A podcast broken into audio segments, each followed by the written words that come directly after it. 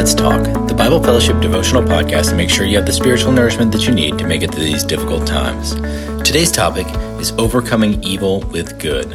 Our passage for today comes from Romans chapter 12, verses 14 through 21. Let's go to the scriptures. Verse 14 Bless those who persecute you, bless and do not curse them. Rejoice with those who rejoice, weep with those who weep. Live in harmony with one another. Do not be haughty, but associate with the lowly, never wise in your own sight. Repay no one evil for evil, but give thought to do what is honorable in the sight of all. If possible, so far as it depends on you, live peaceably with all. Beloved, never avenge yourselves, but leave it to the wrath of God, for it is written, Vengeance is mine, I will repay, says the Lord. To the contrary, if your enemy is hungry, feed him. If he is thirsty, give him something to drink for so by doing you will heap burning coals on his head. Do not overcome by evil, but overcome evil with good. Many displays of the Christian faith are met with opposition, whether it is the war on Christmas, where people are saying Happy Holidays instead of Merry Christmas, or believers being mocked or belittled frequently by the media or politicians, we may feel discouraged, outnumbered, and even threatened at times. This is not surprising, as Jesus told us that in this world we will have trouble, but I leave you my peace. Here, Paul gives us some guidelines for how we can and should display our faith every day in ways the enemies cannot attack. When Paul wrote this letter, hostility towards Christians in Rome was increasing. With this in mind, he gave instructions to the Christians in first century Rome and to us today on how to relate to unbelievers. It is just as applicable to the believer today. First, we ought not to badmouth people. He says, Bless those who persecute you, bless and do not curse. This is very similar to what Jesus said in the Sermon on the Mount in Matthew 5:44. Jesus said, "But I say to you, love your enemies, bless those who curse you, do good to those who hate you, and pray for those who spitefully use you and persecute you." What about Stephen as he was being martyred for his faith? He said, "Lord, do not hold this sin against them" in Acts chapter 7. Last week, you may remember I mentioned links in the chain. Stephen's prayer of forgiveness became a link in the Apostle Paul's salvation.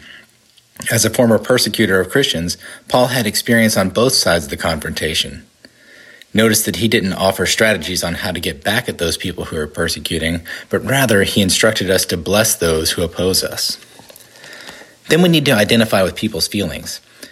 He says, Rejoice with those who rejoice, and weep with those who weep. Live in harmony with one another.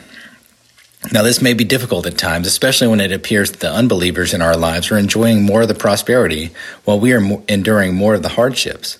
Believers and non believers alike share in problems and joys in life. So we should relate with others along the way, whether good or bad. If we listen to their point of view and try to relate, even if it doesn't quite match our own Christian perspective, we can gain their friendship and earn the right to be heard later in the relationship. Then, in humility, don't think of yourself as better than other people. Paul says, Don't be haughty, but associate with the lowly. Never be wise in your own sight. Do we value and care for people who are not like us physically or socioeconomically? Do we respect the viewpoints of people from different races, beliefs, or even political views? The phrase, do not be wise in your own sight, means don't be conceited. From protest movements to social media, it's clear that many people these days think their opinion is the only opinion and they tend to ridicule and despise anyone who does not agree with them. Let's be different. God's opinions are what really matter, but we should present them in a respectful manner. Then we need to try not to get back at people. We are told not to repay evil for evil. Sadly, we've witnessed the feuds based on nothing more than hurtful words and retaliation. Many of these vicious cycles could have been turned around with one sincere act of kindness. Proverbs 15:1 reminds us that a soft answer turns away wrath, but a harsh word stirs up anger. We need to avoid suspicion by doing what's honorable in the sight of all. We should avoid even the suspicion of wrongdoing.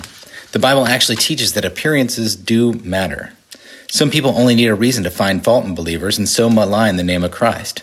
The assumption of motives in our behavior may also cause another believer to stumble. 1 Timothy 4:16 Paul tells the young pastor to watch his life and doctrine carefully and so save himself and his hearers. So just remember, your kindness will have an effect. He says, Don't overcome with evil, but overcome evil with good. This is much easier said than done. To overcome doesn't mean to just avoid evil, it means to defeat it. I can tell you my flesh makes these directives not easy to follow, especially when we counter opposition. However, we can look at how the Lord Jesus responded to those who attacked him and display our faith by following his example. Jesus says in Luke 6:27, "Love your enemies and do good to those who hate you." What does this practically look like for people who cause us trouble?